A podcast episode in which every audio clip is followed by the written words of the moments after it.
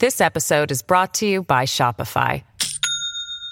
Do you have a point of sale system you can trust, or is it a real POS? You need Shopify for retail. From accepting payments to managing inventory, Shopify POS has everything you need to sell in person. Go to shopify.com/system all lowercase to take your retail business to the next level today. That's shopify.com/system. Welcome to the New Books Network. Hello, everyone. Welcome to this episode of New Books in Political Science. I'm your host, Joe Renouard.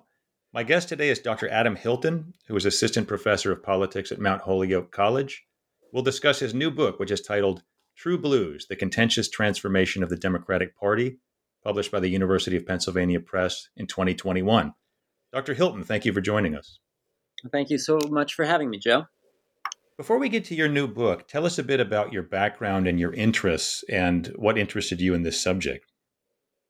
Yeah, well, this book uh, grew out of a uh, dissertation uh, I completed uh, under the supervision of the late, great uh, Leo Panitch uh, in Toronto. at a moment when the it was sort of midway through the Obama presidency, the um, the enthusiasm that had greeted the outset of that presidency, the enthusiasm for change, the promise of a post partisan politics, that enthusiasm was certainly on the wane. Uh, by then. Uh, and so I was interested in thinking about the possibilities and challenges facing uh, progressives in and around the Democratic Party, uh, especially in the face of a uh, rising uh, Republican conservatism.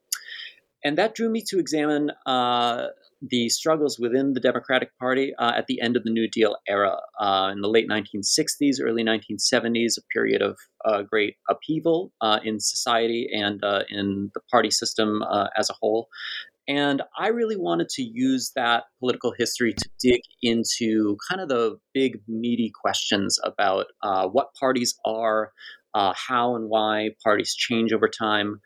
Uh, and then, as I was completing uh, my graduate work, uh, Bernie Sanders and Donald Trump burst onto the scene, uh, underscoring uh, kind of for me that uh, this was, you know, not only an important phenomenon worth studying because it was occurring out in the real world, um, but that political scientists who who nearly unanimously expressed surprise at at both the success at the success of both those insurgencies um, that they really lacked adequate explanations for that success.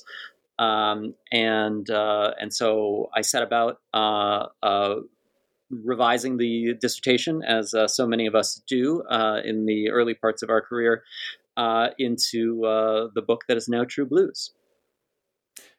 Great. Well, I, you know, you're not alone in being inspired by the the unusual political events of the last decade, and I, you know, we have so much to talk about with this book. I, will say at the outset, I, I, really enjoyed it. This is a great work of a political history that also brings us up to the present, and it would interest a lot of our readers for both of those reasons. But uh, your central question, who governs political parties, is very relevant to us. And it seems to me you're entering into longstanding arguments about party evolution, the American political development tradition, APD. And, uh, you know, you alluded to this a moment ago, but lay out the central argument and what's new about your work and what have other scholars missed or what are you building on that they have laid out for us? Yeah the the book uh, as you mentioned uh, sets out with asking you know one of those the great robert dahl kind of fundamental question about politics who governs but it applies that question uh, to parties. And as you also rightly point out political scientists have in their own way been arguing um, about who governs parties uh, for for many decades. Um, there's kind of been two ways, to, if we were going to paint with some broad brushstrokes. Some there are about two ways of answering uh, that question. One tradition stretches, you know, back to the work of uh, economists like Joseph Schumpeter in the 1940s, uh, uh, Anthony Downs in the 1950s, uh, but continuing right up to the present through the work of folks like John Aldrich. Um, and they see parties as creatures of politicians. Um, politicians in government uh, need to create parties uh, to resolve the collective action problems that legislators uh, face in conducting log rolls and reducing transaction costs, and, uh, and of course, winning reelection. Um, you know, party activists, other secondary players um, might have an important role to play, um, but it's it's uh, politicians uh, for these researchers who are in the driver's seat, if you will. Um, more recently, another tradition has emerged uh, that sees parties as uh, creatures of groups in society, uh, specifically what, what those who we could call the UCLA school uh, refer to as intense policy demanders. Uh, but you could even go back to some of the work stemming out of the um, Marxist tradition uh, that sees parties as, as reflections of classes in, or, or other groups in society. Um, and uh, for these researchers, it's groups that are the principals of party action, and it's uh, politicians that are their agents. Uh, so in my book, uh, I depart from both these schools and theorize parties to be what I call contentious institutions. Uh, that is because political parties are intermediary institutions, they, they bridge that divide uh, between the state and civil society um, parties they necessarily encompass within them both politicians and groups. Uh, for me, neither uh, can be excluded from the picture. Parties are simultaneously creatures of politicians and government and agents of groups in society. So, for me, what previous researchers have missed is that this dual nature of parties uh, being simultaneously having one foot in the state and one foot in society uh, makes the exact location of party authority inherently ambiguous. Uh, both politicians uh, and groups can and do lay claim to be the true and authentic voice in party affairs. Uh, so, uh, in fact, I argue um, uh, the question of who governs parties is a question whose answer is perpetually unsettled. Uh, and this creates a dynamic tension between groups and politicians that's at the center of um, party politics. So, uh, turning from theory to uh, the empirical side of the book uh, and the and the historical argument, uh, I use this contentious institutions framework to uh, trace the evolution of the Democratic Party since the late 1960s, uh, looking at it as a series of recurrent bouts of contentious struggle between office holders and groups, reformers and counter reformers, social movements and presidents, and on and on. Um, and I argue that the outcome uh, of, of this long period of struggle was a novel configuration of the Democratic Party, uh, what I call an advocacy party. Uh, and what I mean by that is, is uh, the Democratic Party has become increasingly dependent on uh, a broad category that, that I just label advocates, but by which I mean uh, advocacy organizations, uh, public interest groups, um, more traditional interest groups, social movement activists, and what these folks do is they sort of compensate for the party's uh, internal uh, incapacity in terms of its organization. Um, they help build an electorally viable uh, coalition. And perhaps most importantly, in this age where um, representative institutions uh, poll uh, so low in public opinion, uh, these movements, these advocates, these groups, they lend the party legitimacy. Um, that is, people often vote Democratic or, uh, or, or, support the party uh, or a candidate because of the causes that uh, that candidate or the party as a whole um, are able to associate uh, with. Well, it's a it's a very important point. I mean, you've raised the the the argument that you're entering into debates over party power, party control in our in our country, in our duopoly, and that's that's a more broadly uh, applicable set of arguments. But your focus is the Democratic Party, and I do have to ask you this um, uh, a scholarly literature question: Why has there been so much more of an interest in the GOP evolution, and so much less on the Democratic Party? Yeah, it, I mean it's a great question, and it was one that that I was well aware of going into into a study of this kind. Uh, the you know the literature that you could pile up uh, you know, next if you piled one book after another about the evolution of the GOP and its its relationship with conservatism, say since you know the Second World War, um, you know, it would it would go nearly to the moon. And of course, I'm exaggerating, but there is a lot, a lot of literature and fascination with uh, with the evolution and the changes, and arguably what now many folks are calling uh, the radicalization of the Republican Party uh, over the last several generations. And you know, Joe, rightly so. Uh, the Republican Party development has been perhaps the most important change in American politics um, uh, in uh, in the last thirty or so years. Uh, of course, with roots extending um, deeper into history than that.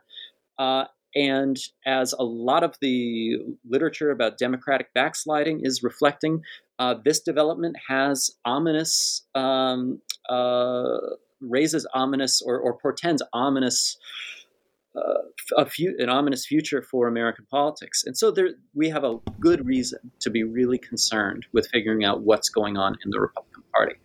That said, uh, things have not been static on the other side of the aisle. And uh, in addition to there just simply being a dearth of monographic studies about the evolution of the Democratic Party um, since uh, the uh, you know since the 1960s, uh, it occurred to me that uh, there had been actually really profound transformations on the Democratic side that that I wanted to better understand, uh, and that uh, I think we're at a moment now, in, you know, within the first few years of the Biden administration, uh, that actually a lot of those transformations that that went unobserved or overlooked over the past uh, 30 or so years are manifesting themselves in pretty dramatic ways now. Uh, so I think, uh, in addition to just trying to, if you will, rebalance the scholarly interest in America's two parties uh, in a modest way, uh, one intention with the book was to, you know, explain well why was Bernie Sanders, why was that insurgency so surprising? You know, not and not that not that he won, but in the traction it seemed to grab.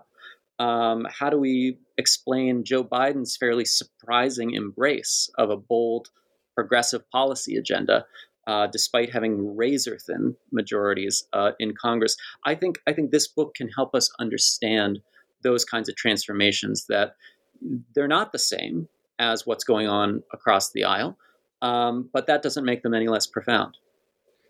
Well, Adam, take us back and lay out a bit of the the political history background for our listeners. You set up the the party structure of the New Deal order era, something with which a lot of our listeners would already be familiar. But you you stressed that there is a, a, a turning point that it has gotten some attention, but perhaps deserves a lot more attention. That's the 1968 to 72 era that looms very large in, in your book, in which the I guess you might say the Democratic Party had bookended disasters the 68 uh, convention and election and the 72 election. So take us back a little bit. Talk uh, in in as much detail as you'd like about the the party structure of the New Deal order era, and then how everything begins to change between 1968 and let's just say the immediate aftermath of the 72 election. Mm-hmm. Well, as as uh, as Joe, I'm sure you know, and, and many of your listeners know, um, the New Deal coalition inside the Democratic Party um, was a strange one. uh, despite, uh, of course, making profound transformations in uh, the constitutional order, uh, the political order, and and and major changes to um, uh, labor relations, the American welfare state, and so on. Um, this was a coalition of pretty strange bedfellows, uh, combining um, what other folks have have described in detail. Um, some of the most progressive elements uh, of American society, uh, labor liberals, uh, often in the North, um, uh, the beginnings of this, the racial realignment, African American voters beginning to move into uh, the party of Roosevelt rather than the party of Lincoln. Um, but on the other hand, this party uh, had its historical home in the Jim Crow South, uh, right, and the uh, the anti-union, uh, racially conservative bloc uh, of uh, Southern conservatives uh, who not only had a lock on most of those Southern states, but by way of having a lock on those Southern states, uh, had uh, enormous amounts of leverage within Congress, on congressional committees within the Senate, through the exercise of the filibuster and other forms of agenda control. Um, and you know, one as my students usually ask me when I begin to describe a, a party coalition of such strange bedfellows, they ask, "How on earth was this even possible?" And one of the overlooked elements um, in uh, existing literature uh, on on the New Deal coalition was the role that the party structure actually played in reproducing such a strange bedfellow coalition. And more precisely, um, the decentralized or confederal nature of the Democratic Party, where the party was less of a national organization uh, that that we think about today, and much more of a confederation of 50 different state parties.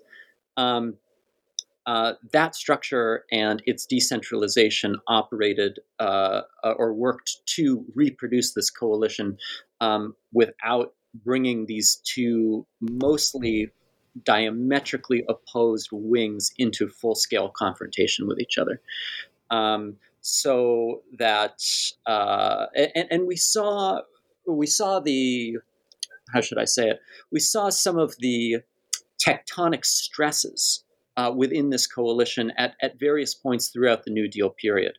Um, the famous uh, uh, 1948 uh, um, convention, uh, Democratic National Convention in Philadelphia, uh, that after Hubert Humphrey uh, uh, walks up to the podium and gives his barn burner of a, speech in favor of a strong civil rights plank that's thrown into the platform by a majority vote. Some of the Southern delegation walks out, right, and starts the uh, states' rights Dixiecrat Party, tries to sink Truman's reelection campaign.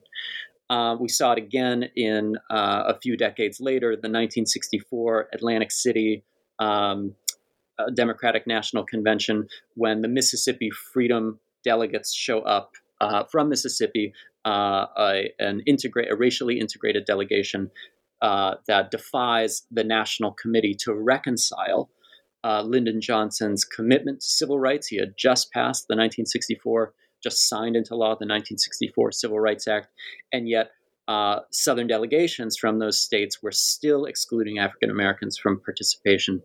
Uh, and so these were these were unreconciled contradictions brewing within the New Deal coalition, really, you know, from the start, 1935, 1937. But the decentralized structure of the Democratic Party, where the National Committee, the national institutions really had no capacity to impose a unified platform on all, you know, delegations, on all states, on all state parties, on all state committees, on on their county committees, and so on. Uh, the decentralization is really what allowed or facilitated um, such a strange bedfellows uh, coalition. But by the 60s, as these examples begin to intimate, um, labor labor liberals, uh, uh, racial liberals, uh, the civil rights movements themselves began pushing on those decentralized mechanisms and attempting to break them or, or push them, trying to ripen those contradictions to a point um, where the Democratic Party as an institution would have to take a position on trying to reconcile its commitment, its the, what the national platforms would say, right, and what the party was able to actually enact um, uh, uh, when it, it, through Congress. Um, so, fast forward to 1968, and we have, uh, as as you put it, the first bookend uh, of this major crisis, the simultaneous insurgency of uh, the civil rights movement and the anti-war movement, kind of domestic policy and foreign policy. Uh, those dimensions of the New Deal order, Great Society order were unraveling uh, rather quickly. Uh, and this is sort of engulfs the 1968 Chicago Convention into extreme controversy. Added on top of that, the insurgencies of Eugene McCarthy Robert Kennedy, who was assassinated just shortly before the Chicago uh, uh, convention. And you have what I call in the book a full scale party crisis. Uh, Lyndon Johnson withdraws from the, the, the, race. Hubert Humphrey is nominated without contesting a single primary uh, and goes on to lose to Richard Nixon. Um, in, in that space, in that moment of crisis, um, I, I theorize a bit in the book and, and show empirically how a fairly small group of what I call party entrepreneurs um, were able to seize on that party crisis to diagnose what was ailing the party uh, as uh, as uh, a lack of democratic accountability uh, over the leadership, a lack of representation within the party, and upon that diagnosis, uh, promulgate a set of reforms uh, that would dramatically uh, transform the party structure. Uh, and they promised lead back to victory, um, resolve the crisis, and restore the post war majority party to its majority status, they argued.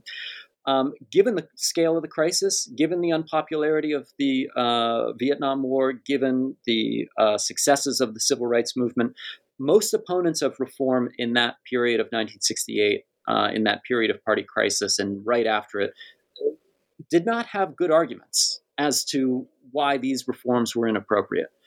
Um, they were fairly uncontroversial modernizing reforms, like maybe you know, when you select delegates for the nominating convention, uh, it would be nice to know uh, what candidate they supported uh, before the public was able to uh, vote for them through a primary or a, or a caucus.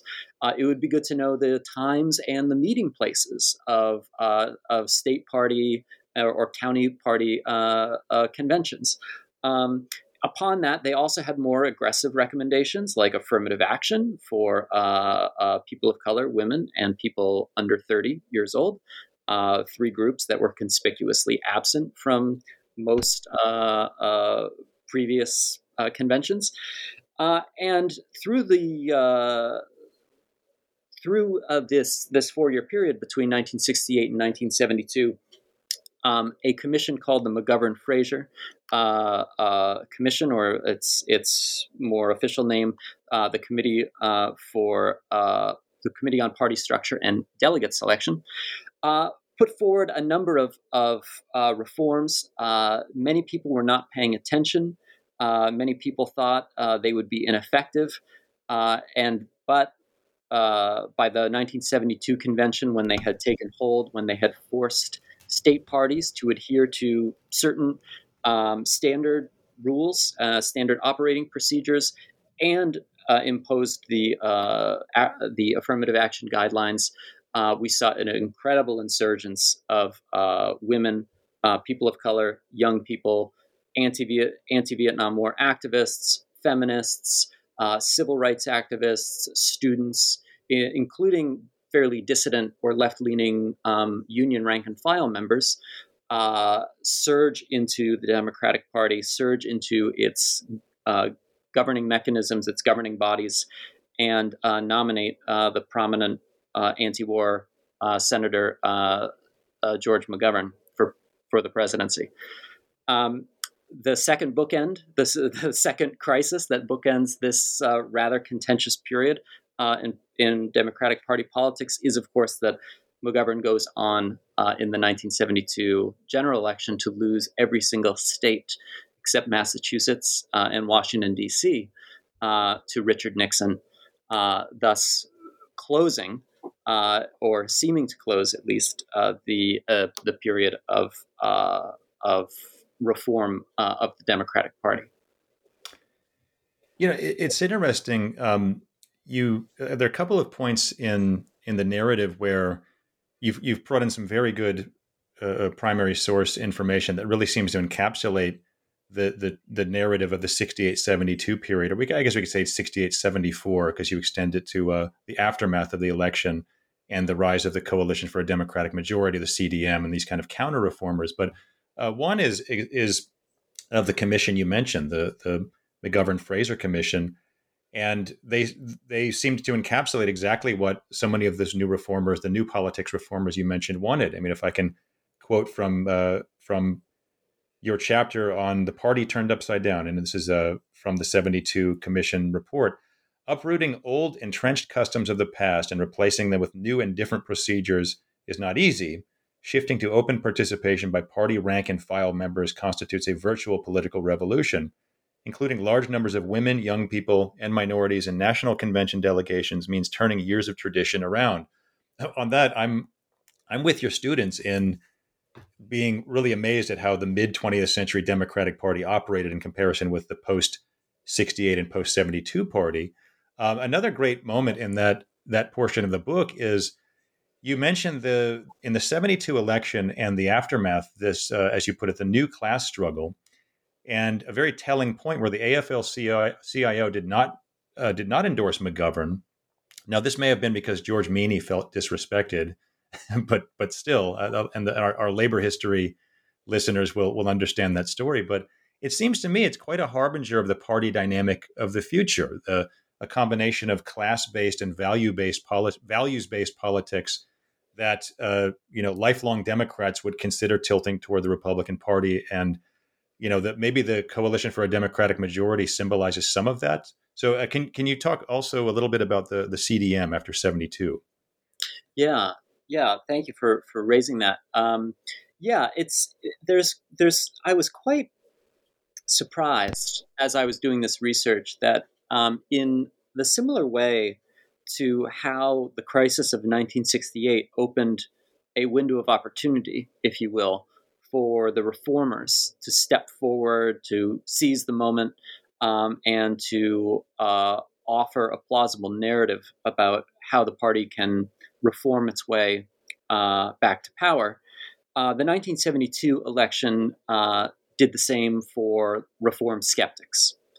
Um, those who, after 1968, had had in one way or another felt fairly compelled to bite their tongues um, or to not bother organizing uh, an active resistance to the implementation of the McGovern Fraser reforms. Um, however, after 1972, with McGovern's catastrophic landslide loss, um, those uh, reform skeptics found the rationale um, that they had been lacking uh, prior to uh, or just after 1968.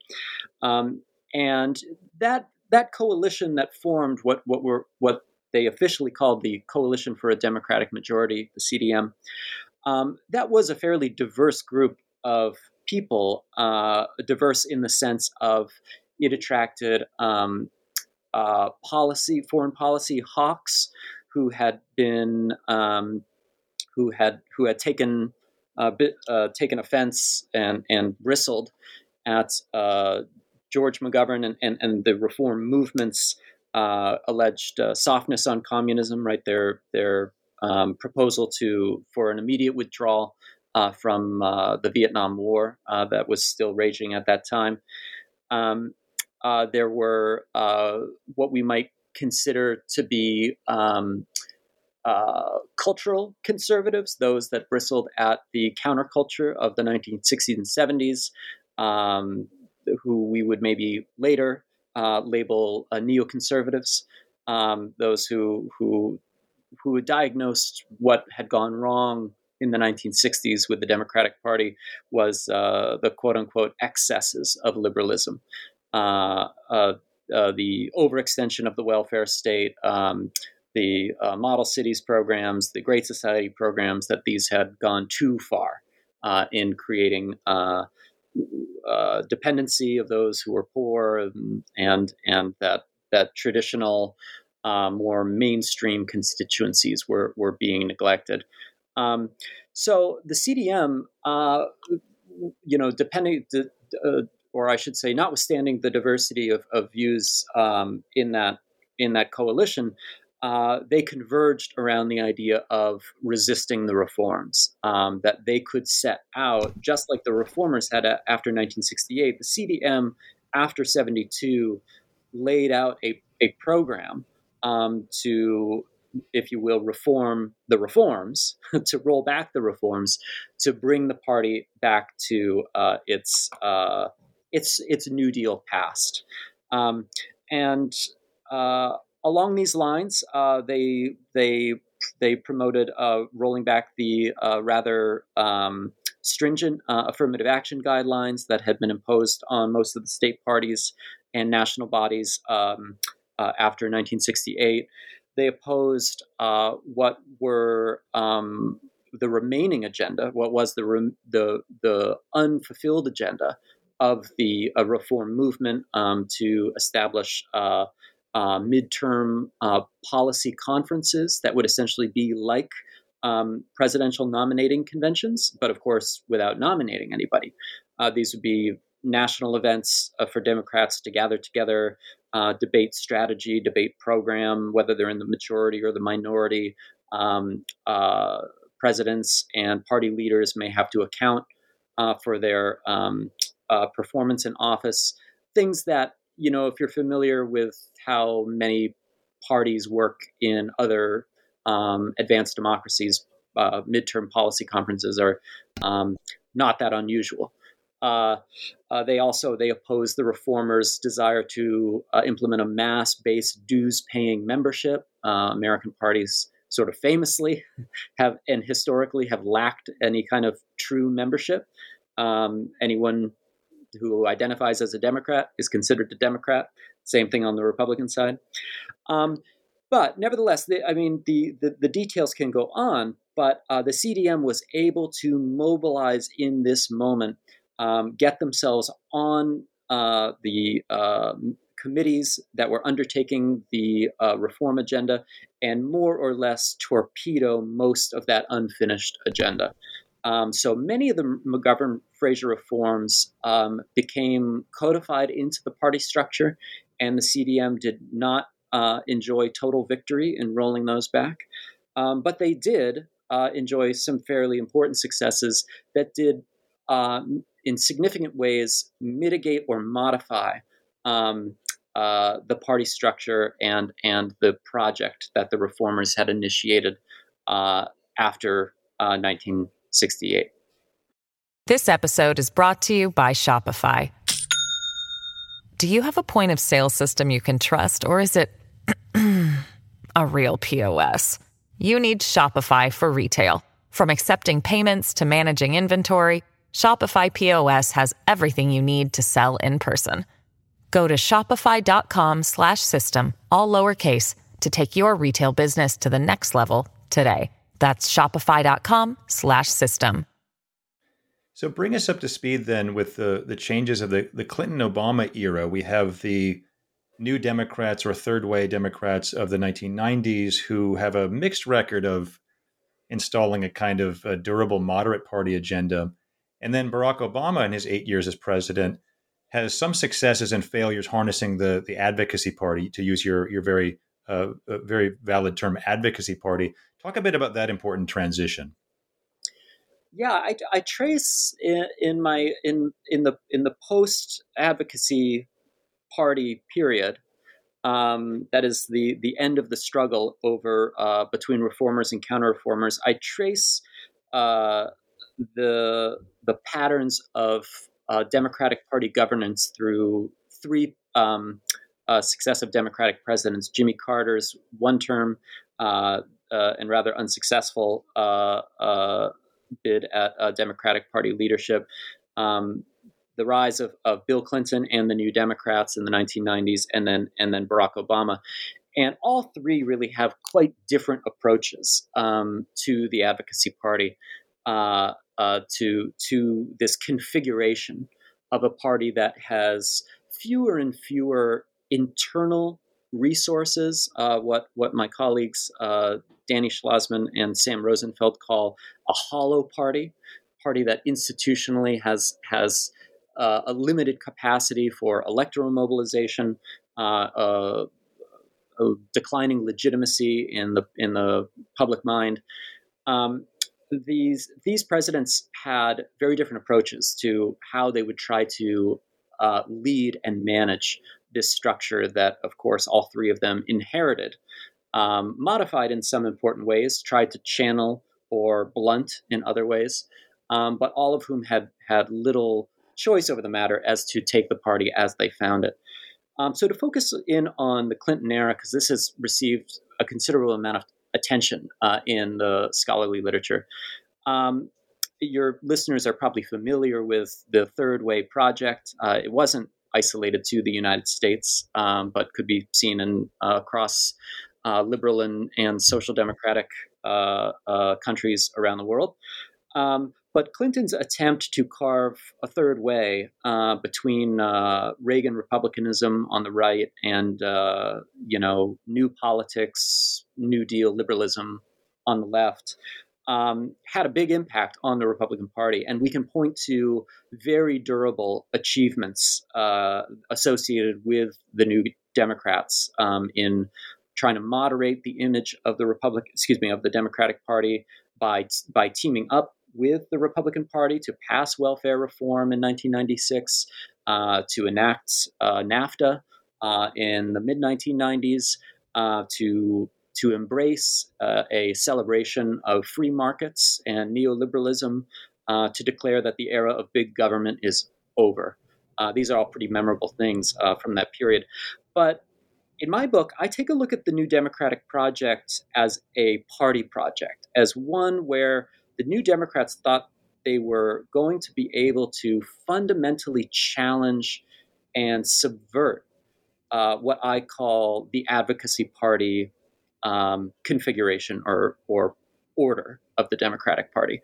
Uh, that is, they wanted to diminish the dependence on what they considered to be uh, electoral liabilities like feminism, like civil rights, um, the anti war movement, uh, many of the, of the legacies of the 1960s and 70s that, that were associated with the Democrats. Uh, um, and I argue in, in this part of the book that this, this challenge to the advocacy party was, was temporarily successful, but not durable.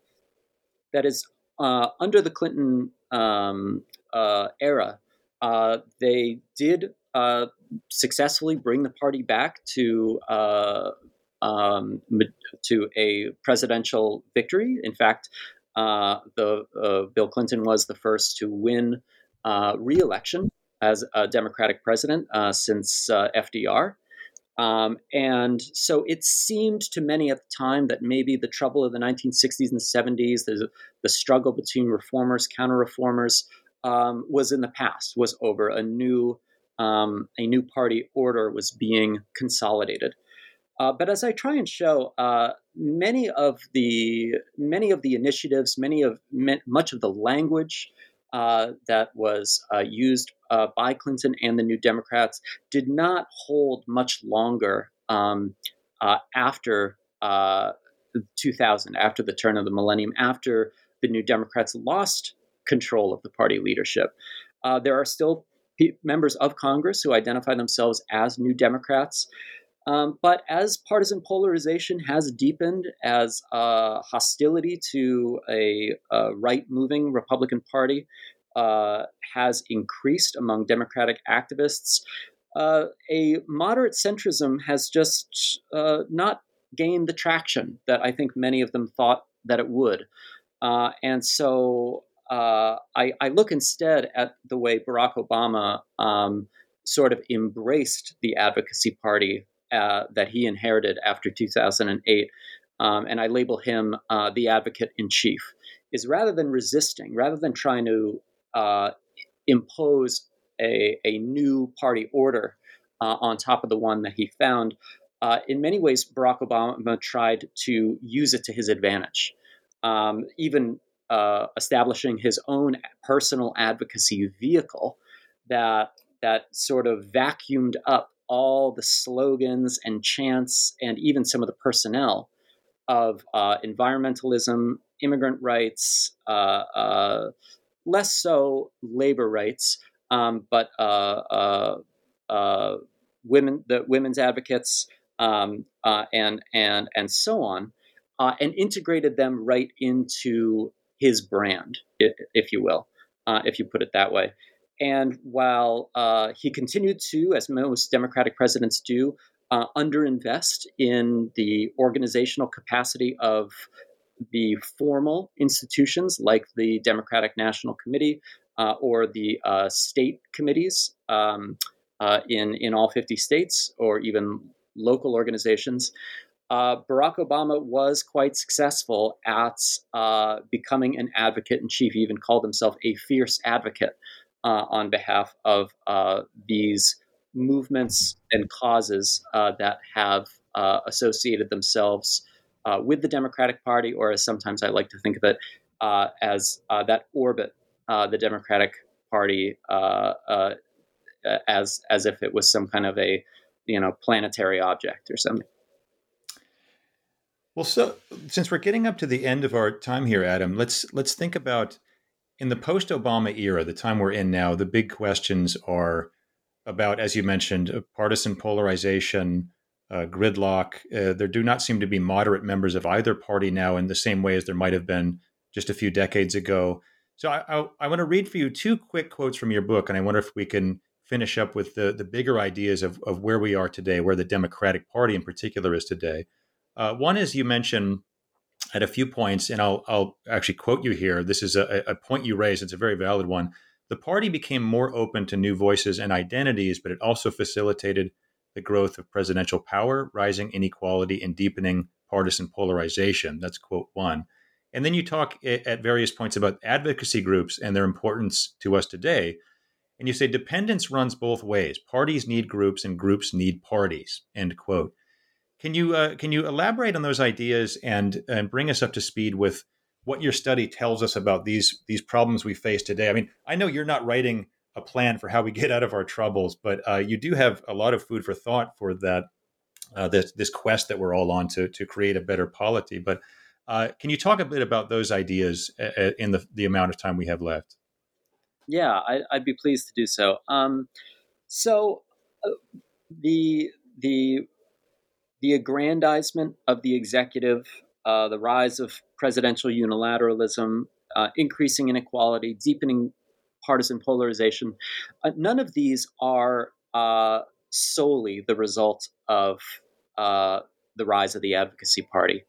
Um, obviously, these are large scale, polity wide, um, uh, and, and, rather durable trends in American political development, um, all of which are, are extremely important and extremely complex uh, and pose major challenges uh, for, for building that better, more inclusive polity. Um, that said, uh, this configuration of the Democratic Party um, uh, does very little in terms of posing any kind of countervailing power um, to most of those trends. Uh, I'll swing back around uh, to the inequality problem in in just a minute because I I have um, recent developments have have made me rethink that a little bit, but I'll, I'll return to it in a second. Um, social movements and advocacy groups that uh, orient themselves around the Democratic Party um, place their demands on the Democratic Party for recognition, for rights, for policy, um, what some call ideological patronage. Uh, these groups um, uh, collectively uh, have, you know, of course, no direct interest in undermining um, the uh, the, the well functioning of a democratic polity. But yet, as individuals, um, they know that the political agenda is finite, um, that uh, we live in an era uh, defined mostly um, by uh, very fleeting moments of unitary, uh, or I should say, unified party control. Uh, most of the time is is um, most of the time we live with divided government. And so, when it is the case that the Democrats have unified control or even just have control of the presidency, these groups are becoming increasingly vocal about um, seeing action now. Uh, that is the uh, the time scale and the logic of social movement activism, um, interest group lobbying, uh, or uh, uh, or uh, advocacy um, uh, on on the behalf of, of those who have historically been um, marginalized, overlooked, or, or oppressed, um, those are causes where it's very difficult uh, to imagine that justice comes later, uh, that justice comes eventually, or uh, where presidents or other party party leaders counsel patience. And so, one of the things we've seen is uh, to take the Obama era um, as uh, as a, quite a clear case of this, um, the use of executive action um, to do what the president can to satisfy many of those demands um, being uh, uh, lobbed at them uh, from those groups that the party is dependent on for uh, organizational capacity, electoral viability, popular legitimacy, uh, and so on. Polarization that that increases polarization, even if polarization is one of the main reasons that bipartisan solutions to many of those um, social movement demands uh, uh, uh, uh are, are not forthcoming. Uh, this also, I think, uh, potentially um, has an effect on who is represented, and here we come to the inequality problem. as as you quoted from the book, the the Advocacy Party has diversified not just the Democratic Party, but in turn mainstream politics um, in a, a, a, fantastic way that has created a more inclusive, uh, multiracial democracy uh, since the late 1960s, um, and one that recognizes uh, inclusion along other lines of, of identity, um, uh, including sexuality, gender, and, and uh, ethnicity, and so on. Um, however, the advocacy universe, if I could put it that way, um, has its own systematic silences within it. Um, perhaps most problematic in terms of the advocacy party has been the declining weight uh, of uh, labor unions in that ecology. Uh, labor unions that that while historically, uh, as I demonstrate, especially in my book in the late 1960s, um, uh, had some very problematic positions on building an inclusive um, polity, especially uh, along uh, certain axes uh, and, and identity questions. Um, nevertheless, those groups did have extremely significant clout within uh, the New Deal Democratic order. Um, and use that muscle uh, to to to negotiate redistributive policies um, that had broad downward effects on um, those with uh, low incomes, those who are resource poor, uh, and so on. Um, advocacy and social movement mobilization, while those are things that can and do uh, mobilize people with, with less resources, um, people with uh, a modicum of resources or abundant resources have an enormous um, advantage in making their voice louder um, in uh, in impressing their demands onto uh, the Democratic platform, and that has, for the most part, been a good thing uh, in terms of that diversification that I was speaking of. But the advocacy universe is not itself representative of everybody uh, in the American polity, and it's a concern of mine. Uh, and I know many people share this concern that as unions have been declining in their uh, clout in the in the private economy, uh, the Democrats have have not acted uh, uh in a proactive way to try to rebuild unions' capacity to be an active political player within that coalition.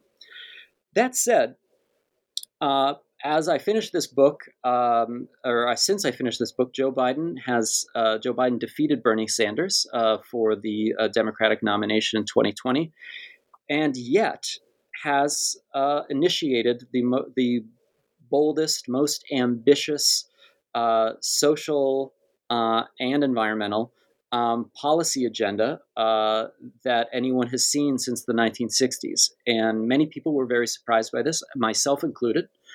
Um, but when I step back and I think about this, uh, I think one of the ways this book speaks to that present moment is uh, in two ways. One, Joe Biden seems to understand that he's inherited the advocacy party in the way that Barack Obama understood it. Um, now, Joe Biden, in many ways, is very different from Barack Obama, and and I think cannot play the same role that he did. But nevertheless, he seems to have uh, put a lot of priority. He seems to have prioritized going big, going bold on an agenda uh, that pleases some of the most vocal uh, advocates uh, in the Democratic coalition.